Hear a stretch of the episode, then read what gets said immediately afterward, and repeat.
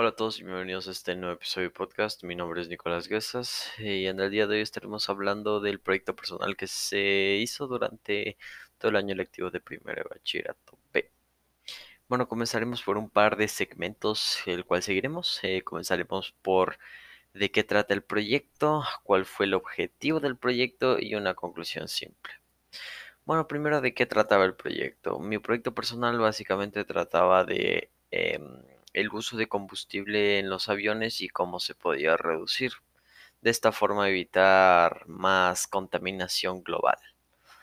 Entonces, prácticamente lo que lo que hice en mi proyecto personal o a lo que iba, el objetivo del proyecto, era hacer un estudio a ver si era posible el cambio de combustible fósil a un, un combustible menos contaminante o menos productivo.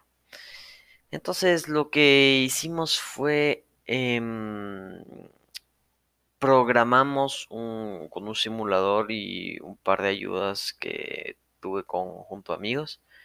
Em, programamos en un simulador, hicimos pruebas, realizamos este em, varias horas de trabajo, la verdad, con esta programación que tuvimos que hacer en la cual utilizamos un modelo de un avión ultraligero para ver si se podía cambiar el combustible fósil, ¿no?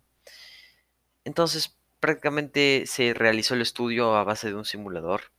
Em, se hizo el estudio y se comprobó los resultados. Eh, se tomaron fotos de, para evidenciar el trabajo.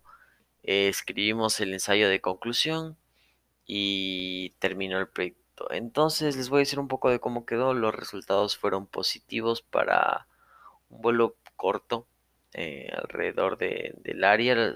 Este, este se practicó en, Guayaquil, ya que es un aeropuerto bastante bajo donde, donde tiene muy buen performance las aeronaves. En fin. En conclusión de mi proyecto personal, pienso que creo que estuvo bien, la verdad. No me quejo de mi proyecto. Sé que algunas cosas entregué un poquito tarde, eh, pero logré entregar todo al final. Este, mm, la presentación me imagino que fue buena. Eh, me esmeré bastante en el, en el experimento, más que nada, en la prueba, eh, y me gustó bastante. les agradezco por haber venido con nosotros en este nuevo podcast y nos veremos en alguna próxima ocasión. Hasta la próxima.